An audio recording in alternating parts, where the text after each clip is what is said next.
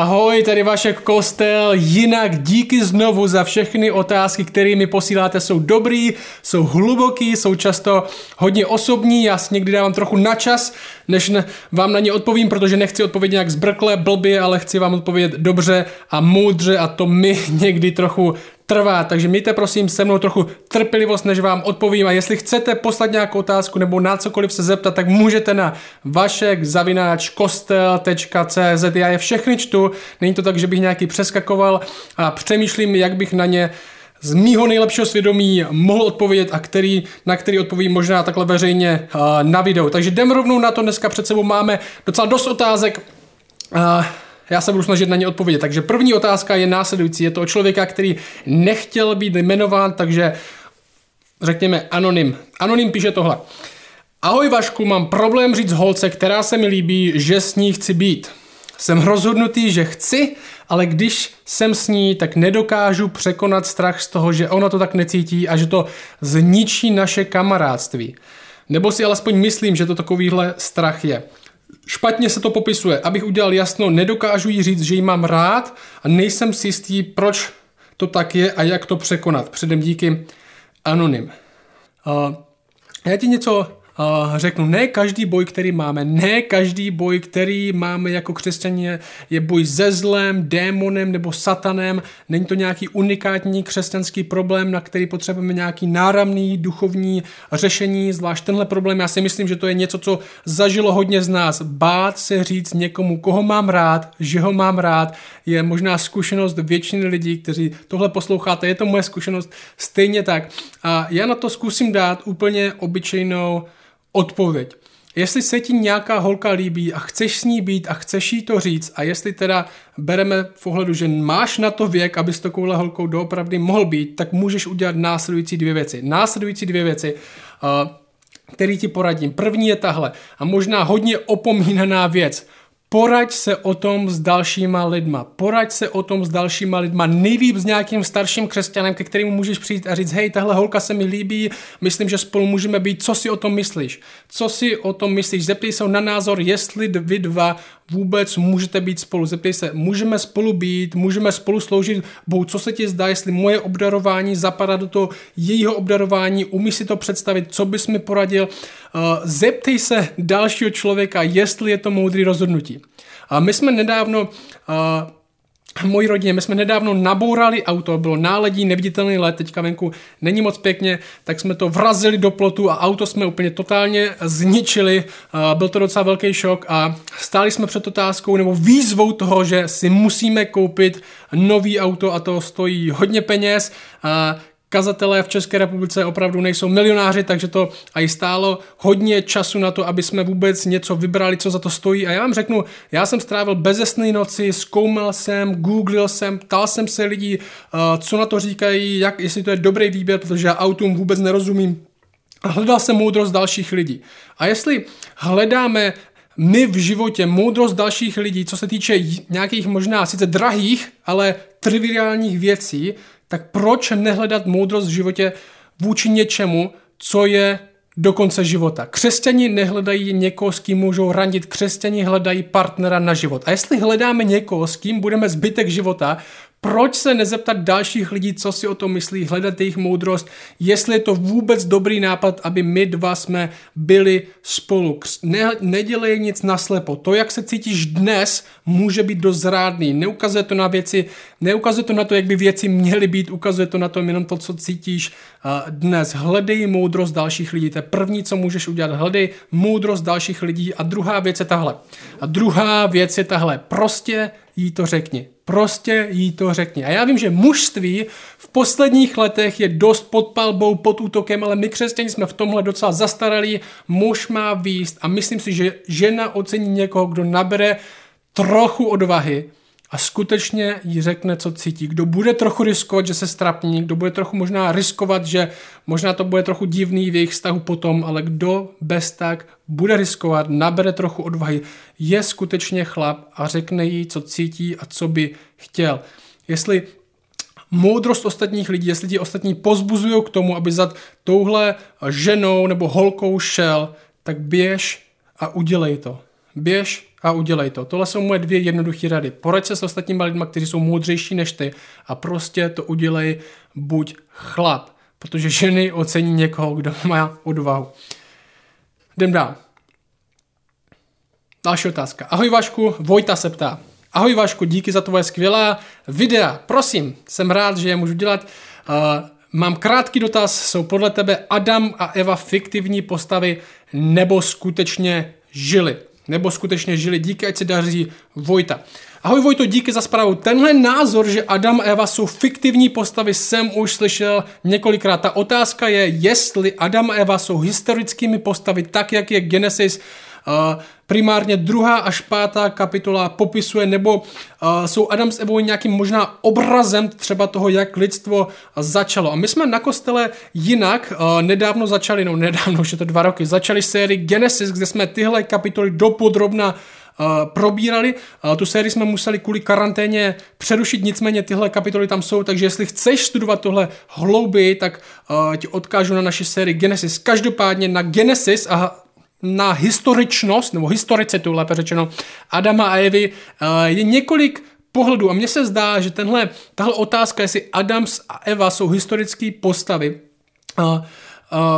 že možná nejvíc do popředí tahle otázka se dostává kvůli evoluční teorii. Do které se ty jedni prarodiče Adam a Eva moc nevejdou. A poslední článek, který jsem četl o evoluční teorii a o tom, jestli lidstvo může mít jedny prarodiče, tak ten článek tvrdil, že nikdy nebyla lidská populace, protože jsme se vyvinuli podle toho článku z menších vývojových druhů, z nižších vývojových druhů, takže nikdy lidská populace nebyla menší než 1000 lidí. Že nejsou žádní prarodiče, není Adam a Eva, nejmenší lidská populace, co kdy byla zhruba okolo 1000 lidí a do tohohle pohledu se historický Adam a Eva nevejdou a možná proto lidi se víc a víc ptají, jestli skutečně tak, jak je Bible popisuje, že lidstvo začalo skrze jedny rodiče, jestli je to pravda. V křesťanství jsou další pohledy ohledně Adama a Evy. Já dám do popisku knížku, kterou si můžete přečíst, je v angličtině, ale je to knížka o 4 plodech na historicitu Adama a jdou tak proti sobě a spolu se sebou argumentují. Je to docela dobrý zdroj pro studium, takže jestli vás to zajímá ještě hlouběji, tak si můžete tu knížku koupit a trochu to porovnat. Každopádně se ptáš na můj názor a tenhle.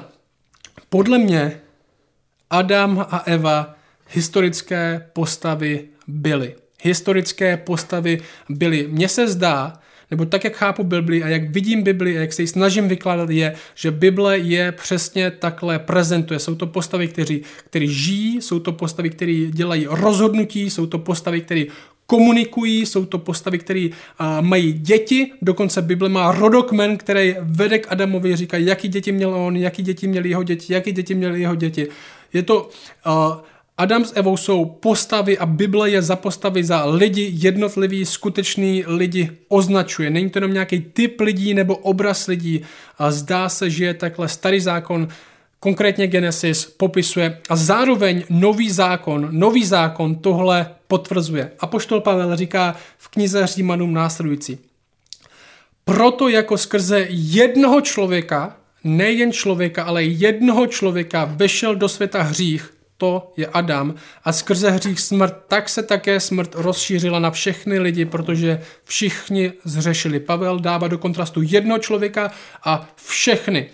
A verš 19, 5. kapitole říká, jako skrze neposlušnost jednoho člověka se mnozí stali hříšnými, tak se také skrze poslušnost jednoho Ježíše stanou mnozí spravedlivými. Neboli stejně jako Kristus není jenom nějakým obrazem toho, co Bůh mohl udělat, nebo typ toho, co Bůh je, ale skutečným člověkem, tak stejně tak Adam nebyl jenom obrazem, ale skutečným člověkem. Tohle je křesťanská historická pozice. Adam a Eva byli první lidský pár, který Bůh stvořil je jedinečně, dal jim jedinečnou roli a úlohu. Oni však si vybrali, že nebudou žít pro stvořitele, ale pro něco jiného než Boha a od Boha se odklonili. A i když na jejich příběhu můžeme najít hodně obrazných věcí a hodně toho, co se promítá možná do našeho vlastního života, tak to nemění nic na tom, že Bible je jako skutečný historický postavy prezentuje. A my primárně jako křesťané nechceme zjišťovat, jak přesně svět má na všechno názor, ale chceme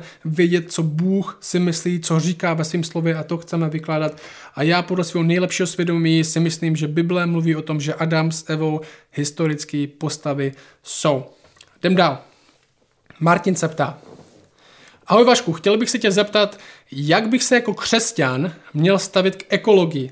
Mám na mysli změnu klimatu, problémy s odpady, říká o tom Bible něco. S pozdravem Martin. Ahoj Martine, tohle je zajímavá otázka. Já na ní zkusím odpovědět co nejlíp můžu, s tím, že vím, že tohle je hodně citlivý téma pro hodně lidí, dokonce je to i politicky a možná trochu zabarvená otázka. Já sám jsem nad tím už několikrát přemýšlel a myslím, že to nakonec vede možná k jedné úplně základní otázce, a ta je tahle. Jsou křesťani povoláni starat se, možná milovat někoho jiného nebo něco jiného než další lidi. Jsou křesťani povoláni starat se o cokoliv jiného než o další lidi v Bibli. A já vím, že všichni víme, že bychom měli milovat další lidi. Ne, Bible nám říká, miluj svého bližního, miluj dokonce nepřátelé, starejte se o vdovy, o sirotky, o ty, co se nemůžou bránit. To víme, my jsme povoláni o to, aby jsme se starali o další lidi. Povoláni bychom se starali, milovali, možná aktivně bojovali za další lidi. Ale otázka je, jestli jsme jako křesťani, jako lidi obecně povoláni, aby jsme milovali, bojovali a starali se o něco dalšího. A to si myslím, že je daleko těžší biblický argument na to, aby jsme ho udělali. A zdá se mi, že nejvíc, co se používá, aby jsme bojovali za přírodu, za ekologii, za klima, za cokoliv dalšího, tak se mi zdá, že se nejvíc používá mandát z Genesis, že se používají verše ze začátku Genesis. Třeba tohle jsem našel citát Bob White. Bob White z britské evangelikální aliance říká o verších z první kapitoly z Genesis následující. A já ty verše následovně taky přečtu. On říká, Bůh specificky přikázal lidem, aby se starali jak o živé, tak neživé stvoření. Abychom se o něj starali jako dobří správci, nezneužívali ho k našim sobeckým cílům. On říká, tohle Bůh specificky přikázal a používá verše 28. verš 1. kapitoly a 15. verš 2. kapitoly. A ten zní takhle. Odkud to i tohle Bob White bere? Z tohohle verše, verš 28. 1. kapitoly. Bůh je požehnal, Adama s Evou, a řekl jim, ploďte se a množte se a naplňte zemi a podmaňte si ji a panujte nad mořskými rybami, nad nebeským ptactvem a nad vším živým, co se na zemi hýbe. Mně se nezdá, upřímně, když tenhle verš studuju, mně se nezdá, že by tenhle verš byl nějakým zjevným textem o tom, že máme pečovat o naši planetu. A už vůbec ne, jaký bychom přitom měli mít motivy. Tenhle text je o tom, že máme panovat specificky nad tím, co se hýbe. Máme si podmanit zemi a panovat specificky nad tím, co se hýbe. Nad zvířaty. O stromech, o přírodě možná mluví v dalším verši. A Bůh řekl, hele, dal jsem vám každou rostlinu mající semena na povrchu celé země a každý strom, na němž je ovoce mající semena, to budete mít za pokrm. Aby si z tohohle vytvořil jakoukoliv péči o planetu, o prostředí, o klima, tak by si musel říct, to slovo podmání nebo to slovo panovat, že máme panovat nad tímhle vším, obsahuje i nějakou formu téhle péče. Což klidně může, ale slovo panovat platí tady v tomhle textu jen o zvířatům, stromy nám byly dány, aby jsme z nich jedli. A v celé Tóře, což je prvních 5 knížek Bible, říká se jich někdy 5 Mojžíšových, Pentateuch, Tóra, v celé Tóře máme tohle slovo panovat už jenom jednou použito. Takže nám nedává úplně nejlepší vhled na to, co tohle slovo znamená. A je použito tady, tohle je Numery 24:19 a tam se píše tohle. Edom se stane jeho vlastnictvím, o tohle 18. verš, Edom se stane jeho vlastnictvím, i Seir, jeho nepřátelé se stanou jeho vlastnictvím, ale Izrael si bude počínat udatně. A teď, verš 19, bude panovat ten, jenž vzejde z Jákoba a odstraní z města ty, kteří přežili. Tady panovat znamená zabít všechny ve městě, kteří přežili. Panovat se prostě zdá, že znamená vládnout, že znamená mít moc nad něčím. A ten další verš, který se používá ohledně ekologie a boj za klima nebo boj za starání se o prostředí je z Genesis 2 v 15. verši, tam se píše tohle. Hospodin Bůh vzal člověka a umístil ho v zahradě v Edenu, aby ji obdělával a střežil. možná, aby o ní pečoval. Ale tenhle verš znovu, tenhle verš není nějakým zjevným veršem o tom, že máme pečovat o planetu. Tenhle verš je o tom, co mají Adam s Evou dělat v zahradě Eden. Není o celé planetě, ale zdá se, že je o specifickém místě. Je to... Nezdá se mi, že tohle je dostatečný, tyhle verši, aby jsme s tou udělali mandát pro všechny lidi na všechny místa. A obdělávat a střežit těžko znamená v hledáčku autora Genesis ekologii. Co bych řekl je, abych to trochu měl shrnout, co bych řekl je, že minimálně není jasný, jaký je přesně biblický pohled na to, jak máme přesně pečovat o naši planetu. Argument, který se mi zdá trochu validní, že mám pečovat o naši planetu, je ten, že jsme správci toho, co jsme dostali. My pečujeme o něco, co Bůh stvořil, ale ne všichni se shodneme na tom, jak, nebo co to přesně znamená. Stejně jako naše vlastní tělo. My jsme správci našeho vlastního těla, ale co to znamená? Znamená to, že máme pořád cvičit, znamená to, že bůček můžeme jíst jenom v neděli, nejlíp, aby jsme ho nejedli vůbec. Znamená to, že musíme jíst plno vitamínů, co znamená přesně pečovat o naše vlastní tělo, na tom se taky neshodneme.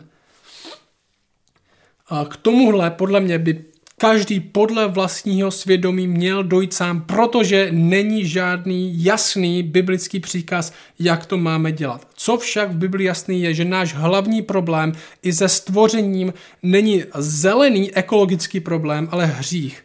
A dokonce do té míry, že Bible mluví o tom, že země dokonce a stvoření je prokletý a čeká na vykoupení. Tohle Pavel říká třeba v Římanům 8. To, na co planeta čeká, je vykoupení Boží, stejně jako naše tělo.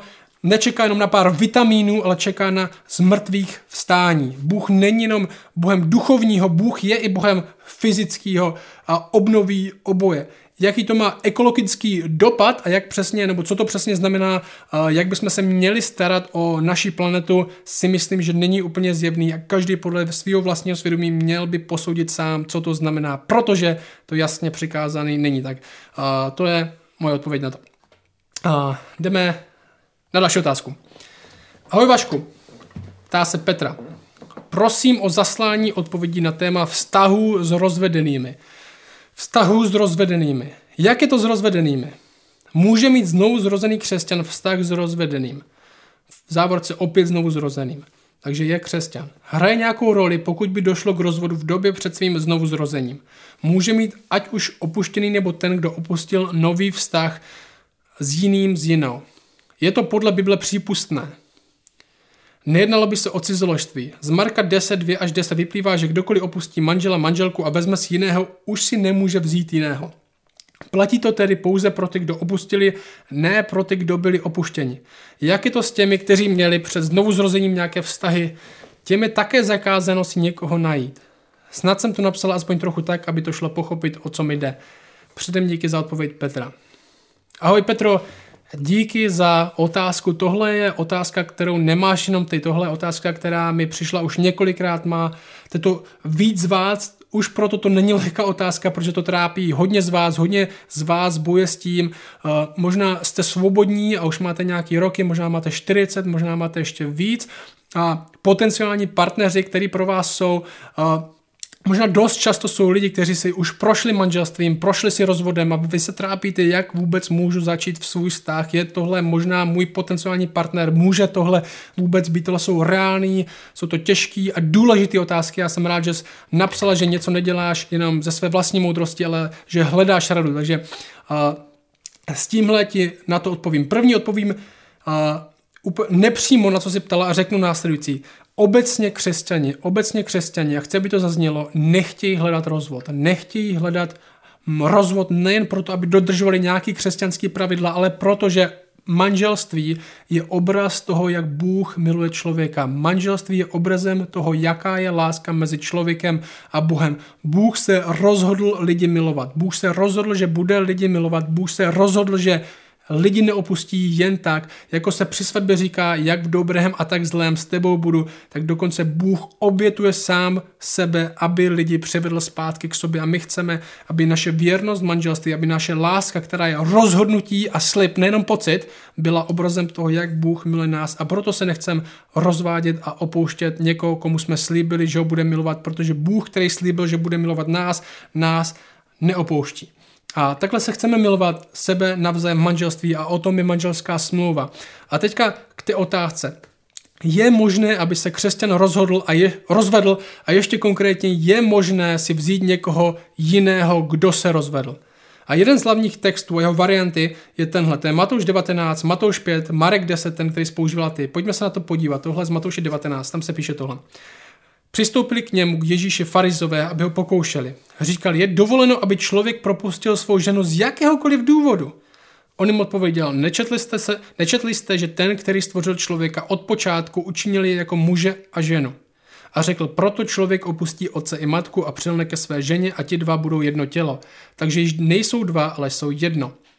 Co tedy Bůh spojil, ať člověk neodděluje? Řekl mu, proč tedy Mojžíš nařídil dát ženě rozlukový list a propustit ji? Řekl jim, pro tvrdost vašeho srdce vám Mojžíš dovolil propouštět vaše ženy od počátku všem, tak tomu nebylo.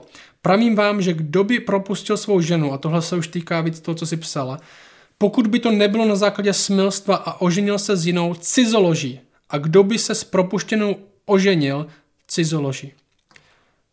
Řeknu k tomu pár následujících věcí. Zdá se, že rozvod je možný z tohohle textu na základě jedné věci, smilstva neboli cizoložství. A zdá se, že apoštol Pavel dál v Novém zákoně, hlavně v 1. Korinským 7. kapitole, tohle omezení dál rozšiřuje na to, že jestli je tvůj manžel nevěřící a ty jsi věřící a on tě chce opustit kvůli tvojí nové víře, tak je rozvod možný. Čili zdá se, že Bible povoluje rozvod za následujících podmínek. První cizoložství, manželská nevěra a druhý manželka, kteří nejsou věřící, tě chtějí kvůli tvé víře opustit. Tyhle dvě věci. Bible povoluje rozvod, ale ne předepisuje. Bible neříká, musíš se rozvést za těchto podmínek, ale je to možný. A teďka otázka. Můžu si vzít rozvedeného? Můžu začít vztah s rozvedeným. Ten rozvod z toho našeho textu, on říká, ten rozlukový list vyložený byl dán specificky proto, aby žena mohla si vzít dalšího člověka, dalšího muže, aby nezůstala sama, aby měla oficiálně rozlukový list. A ta otázka, za jakých podmínek si teda můžu někoho vzít, můžu s někým začít vztah, s někým, kdo je rozveden. A já ti řeknu teda můj názor. Já si myslím, že biblicky se oženit může někdo nebo vdát někdo, kdo je skutečně rozveden z toho důvodu, který Bible zmiňuje. Jestli je rozvod biblicky podmíněn, je pak nový sňatek biblicky podmíněn, jestli to dává smysl. Řeknu to jinak. Jestli rozvod není legitimní, pak není ani nový sňatek legitimní. Jestli je rozvod legitimní podle těchto biblických pravidel, pak se mi zdá, že i nový sňatek a nový vztah legitimní je. Jestli někdo opustí, se ptáš opuštěná a opuštěnou, jestli někdo opustí svoji ženu nebo svého muže a žije s někým jiným, tak si myslím, že to je dostatečný důvod k rozvodu a novému sňatku, neboli to splňuje tu první podmínku cizoložství. Tedy potom žena nebo muž je svobodná vzít si někoho dalšího. Jestli je biblický rozvod legitimní, pak se mi zdá, že i nový vztah a nový sňatek legitimní jsou. Tak doufám, že jsem ti odpověděl na tvou otázku. Tak jdeme dál. Další otázka je tahle.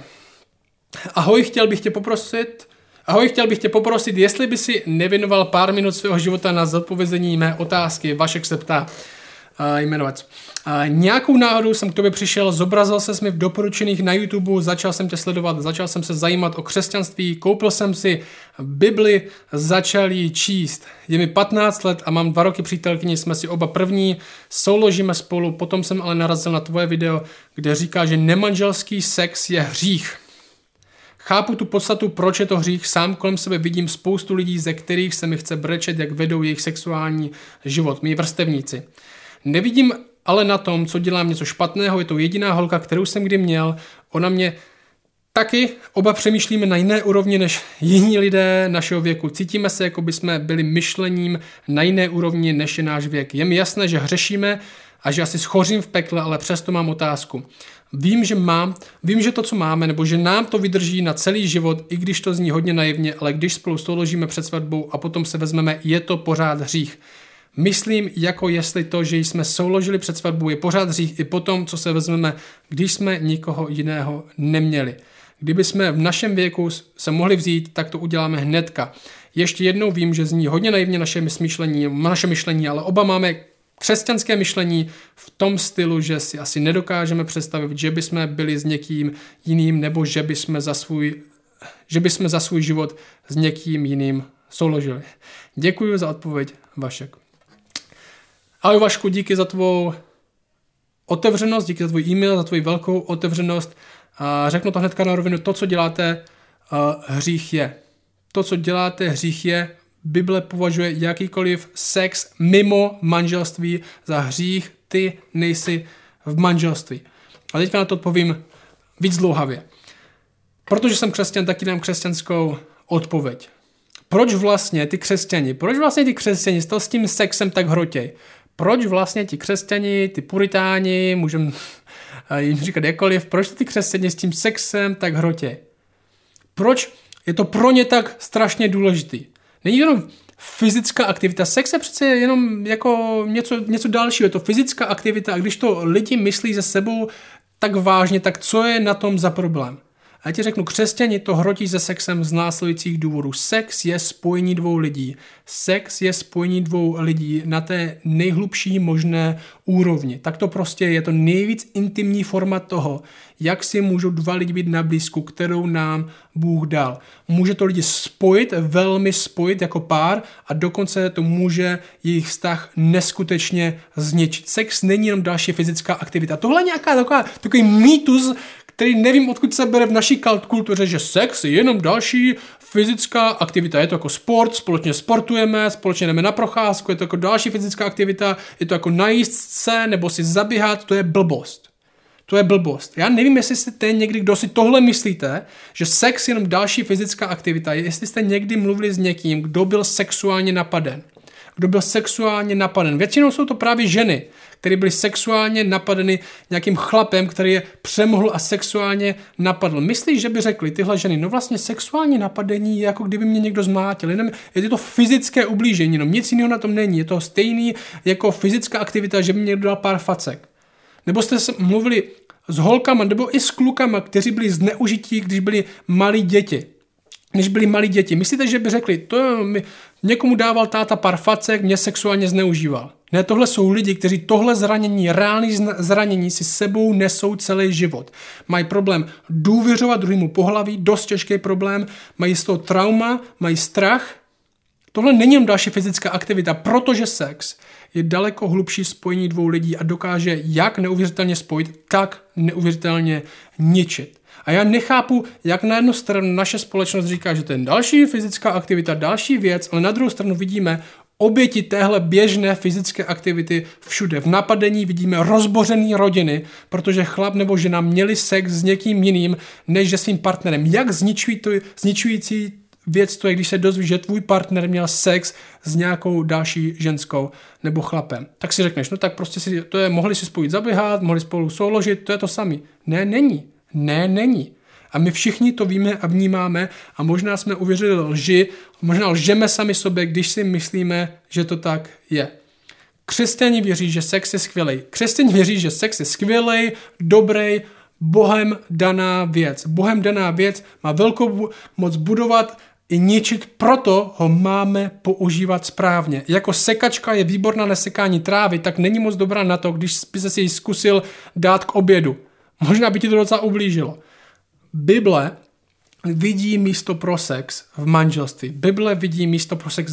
Kde se jeden rozhodne, že s druhým bude a bude ho ochraňovat, bude s ním při dobrým i při zlým, bude s ním do konce života. Tohle je bezpečné místo pro muže a hlavně možná pro ženu, která je většinou obětí špatného zacházení mužem, kde se muž rozhodne milovat ženu, ať to stojí, co to stojí v dobrým a ve zlým, kdy ji neopustí jenom proto, že se mu přestane líbit a začne se mu líbit druhá, nebo to najednou přestane být jednoduchý, nebo prostě nebude chtít mít děti, ale kde jí slíbí, že ji bude milovat tak jako tak. A tohle Bible říká, tohle je prostředí, kde existuje tohle hluboké spojení mezi lidma, kde tyhle dva jsou schopni veřejně prohlásit před dalšíma lidma, že do tohle jsou schopni jít. A jestli nejsi připravený si vzít ženu a nemáš ani věk na to, aby si s nějakou vzal, tak žiješ v iluzi, že si myslíš, že jsi připravený být s nějakou holkou nebo ženou na takovéhle úrovni. Měl bys vyrůst, dát od ní ruce pryč a začít přemýšlet, co to znamená být opravdový chlap, abys tohle ženě mohl slíbit a ne neslíbit, ale skutečně to dodržet a vytvořit prostředí, kde s takovou ženou můžeš mít hluboký vztah. Neznamená to, že není odpuštění za hřích. Absolutně je nový začátek, nový život, nový start. Začni teď. Začni teď. Další otázka. Zdravím, píše Adam. Zaujala mě vaše odpověď na otázku, jestli Bůh věděl, že ho lidi zradí a bude muset obětovat Ježíše. Líbilo se mi, jak jste to vysvětlil a i ty verše mi k tomu dost sedí. Jediné, co mi nesedí, je verš Genesis 6.6, kde je napsané, že Bůh litoval, že stvořil člověka. Proč by někdo něčeho litoval, když věděl, jak to dopadne? Za odpověď předem děkuji, Adam. Ahoj Adame, ten verš, o kterém mluvíš, je z Genesis 6, jak píšeš, já přečtu verše 5 a 6 a tam je napsaný následující. I viděl Hospodin, jak mnoho je na zemi lidského zla a že všechno zaměření úmyslu jejich srdce je napořád jenom zlé. A Hospodin litoval, že na zemi učinil člověka a trápil se ve svém srdci. Tenhle verš má svůj tíhu. Bůh se dívá na někoho, koho stvořil a vidí co? Že země je plná lidského zla a my se možná ptáme proč. Protože tam pár lidí, kteří jsou špatní vedoucí a ostatně musí poslouchat, nebo protože tam děti nemají úplně dobrou výchovu. Možná se někdy ptá, kde se bere zlo? Proč je na zemi tolik zla? Proč se všechno tohle děje? Války a trápení a všechny tahle věci. Proč je svět takový, jaký je? A ta odpověď je tahle. Protože lidi jsou zlí. Proč jsou lidi zlí? Ten text to říká, protože jejich srdce je zlé. Srdce není jenom nějaký náš orgán, srdce biblické centrum našeho bytí. Ten text říká, všechny zaměření úmyslů jejich srdce jsou napořád jenom zlé. Tohle zní totálně, tohle zní úplně. Centrum toho, kdo jsme, není zaměřený na Boha, jak má pro to, co bylo stvořený, ale je zaměřený na něco jiného. My v teologii tomuhle říkáme úplná zkaženost. Lidi jsou úplně zkažení, neboli všechno, co dělají, každá jejich činnost je postižená, poskvrněná, ovlivněná hříchem jako rakovinou.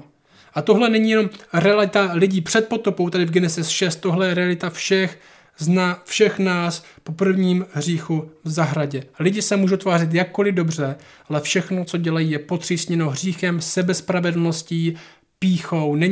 Není hnáno láskou k Bohu, tedy něčím, pro co jsme byli stvoření, ale naši vlastní pýchou, sebespravedlností a sobectvím. A co znamenají ty verše teda? Že Bůh lituje, jestli věděl, že to tak bude, jestli se rozhodl dokonce, že to tak bude, co znamená to, že Bůh lituje? Podle mě tyhle verše z Genesis 6 jsou lidský popis, náš nejlepší lidský způsob, jak popsat, co Bůh cítí. Bůh skutečně cítí. Bůh není jenom nějaká hypotéza nebo nějaký statický Bůh někde tam v dálce. Bible mluví o Bohu jako o živým Bohu, který cítí, který miluje, který se dokonce trápí. To slovo trápí, Bůh se trápí v tom smyslu, že to, co cítil, bylo neuvěřitelně hluboký. Ne ve smyslu, že kdyby mohl, tak by to udělal jinak. Tohle součástí plánu, i když realita tohle plánu je v tenhle moment dost složitá a Bůh to cítí, Bůh vidí, kam lidi míří a co se s lidma stalo a Bůh se trápí ve svém srdci, lidsky řečeno. A tenhle text nám říká následující. Bůh se dívá na hřích takovým způsobem, jak se my na hřích nedíváme. Přemýšlej o tom, Bůh se dívá na hřích, tak jak my se na hřích nedíváme. My jsme vůči němu topí, protože jsme ve své píše a sebespravedlnosti a sobectvím absolutně slepí. On se dívá na hřích jinak, než jak se na ně díváme my. A poslouchej o tom, jestli to byl boží plán, jestli by to Bůh udělal jinak. Kříž Ježíše Krista, na kterým byl Ježíš přibit, na kterým umíral v absolutní bolesti, byla zároveň absolutně součástí božího plánu. Bible v tom je dost jasná. O tom Bible jasně mluví. A i když to bylo součástí božího plánu, tak to neznamená, že to bylo bez bolesti pro toho, kdo to naplánoval. I když to bylo součástí božího plánu, tak to neznamená, že to bylo bez bolesti pro toho, kdo to naplánoval. Protože součástí božího plánu, Bible nám to říká, a to je tak úžasný na Bohu, který stvořil všechno tohle a který miluje člověka. Součástí božího plánu je i jeho bolest. Tohle není nejlepší svět. Tohle je nejlepší cesta do nejlepšího světa. Bůh to naplánoval, Bůh to rozhodl, Bůh dokonce naplánoval svoji bolest, aby my jsme skutečně byli tam, kde je on. Doufám, že tě na to odpověděl. Jdem na další otázku. Ahoj Vašku, Bůh má být spravedlivý, ale nechápu jednu věc. Robin se ptá. Nebo Robi. Chybí mi, že se mnou Bůh nekomunikuje. Modlení je dobrá věc, ale přijde mi jako jednostranná záležitost. V období krize nebo když se mi daří, rozmlouvám s Bohem, ale vždy si připadám sám a nepochopen. Bůh mlčí, žádné znamení, nic. Občas si připadám jako blázen. Napadlo mě, že to není spravedlivé vůči nám, když vím, že lidé v Bibli často mluvili přímo s Bohem. Slyšeli ho na vlastní uši, například Mojžíš na hoře Sinaj a tak dál. Proč s námi nemluví? Tak jako s jinými stejně. Bůh má být spravedlivý a tohle mi přijde nespravedlivé. My jsme něco míň než lidé dávných dob? Ano, máme písmo, ale není to dialog Boha asi na člověka. Děkuji za tvůj názor, určitě si moudřejší ve čtení Bible než já. Ahoj, díky za tvůj upřímný dotaz. Tohle je určitě něco, co jsme cítili všichni z nás, když jsme se modlili a připadlo nám, že sedíme sami v místnosti a modlíme se k prázdné zdi. Čekali jsme na odpověď, ale nedostalo se nám nic. Možná to bylo v momentě, kdy jsme byli úplně na dně, možná to bylo v momentě, kdy jsme si říkali, že bychom cokoliv dali za jakýkoliv aspoň malý znamení, ale nic se nestalo, zatímco čteme o lidech v Bibli, který možná ani podle nás neprocházeli takovýma věcmi, jako procházíme my, a Bůh k nim mluvil, nebo slyšíme od dalších křesťanů svědectví, ať už tady v Česku, než vlastní církvi, že Bůh jim zjevil tohle a Bůh jim dal různé vidění, a zatímco my si říkáme, že by nám stačila aspoň nějaká maličkost, tak nedostáváme vůbec nic, jsme z toho frustrovaní, možná si říkáme, že to ani nemá smysl. Proč Bůh nekomunikuje víc? Proč Bůh nekomunikuje víc? Proč se zdá, že s někým v minulosti mluvil víc a s někým míň? Já k tomu řeknu dvě věci. První je tahle. Bůh je spravedlivý. Bůh je spravedlivý. Nikdo si nezaslouží od Boha nic. My nemáme žádný nárok na žádnou komunikaci, kterou Bůh by nějakým způsobem nám dlužil. To, že někdo zažil něco víc než někdo jiný, je boží dar a boží milost. Možná si říkáš, ale kdybych já měl víc, tak by to bylo úplně jiný, možná by to bylo jednodušší. A moje otázka je opravdu, četl jsi o lidech, kteří v Bibli toho dostali víc? Bůh k nim víc mluvil a víc se jim zjevil. Většinou dostali víc než jen to zjevení. Většinou dostali obrovskou zátěž a povolání, opravdu to chceš. Většina z nich zemřela, většina z nich měla daleko těžší život. Vůbec to neznamenalo, že jejich život najednou byl jednoduchý a že by se říkal, Bůh ke mně mluví, jsem úplně v pohodě. Ne, většinou to znamenalo větší bolest, povolání do těžších míst. Tohle je to, co když Bůh mluví, tak to většinou znamená daleko těžší život. Bůh je spravedlivý, my si nezasloužíme nic a přesto nám Bůh dal tolik. Dal nám písmo, a hlavně Ježíš Kristus se stal člověkem a o něm Bible říká následující tohle. 1. kapitola Židů tam říká, mnohokrát a mnohými způsoby mluvil kdysi Bůh k otcům v prorocích. Na konci těchto dnů k nám promluvil v synu, jehož ustanovil dědicem všeho a skrze něhož učinil i věky. On je září jeho slávy a otiskem jeho podstaty, všechno nese svým mocným slovem. Bůh promluvil k lidem k synu. Bůh promluvil dostatečně, Bůh nikomu nic nedluží, jenom to, že by si myslíš, že když dostaneš zjevení nebo vizi, že možná bude jednodušší tvůj život, tak to vůbec není pravda. Vem si Genesis. My studujeme Genesis na kostele a Genesis je plná toho, že Bůh někomu mluví. Okay?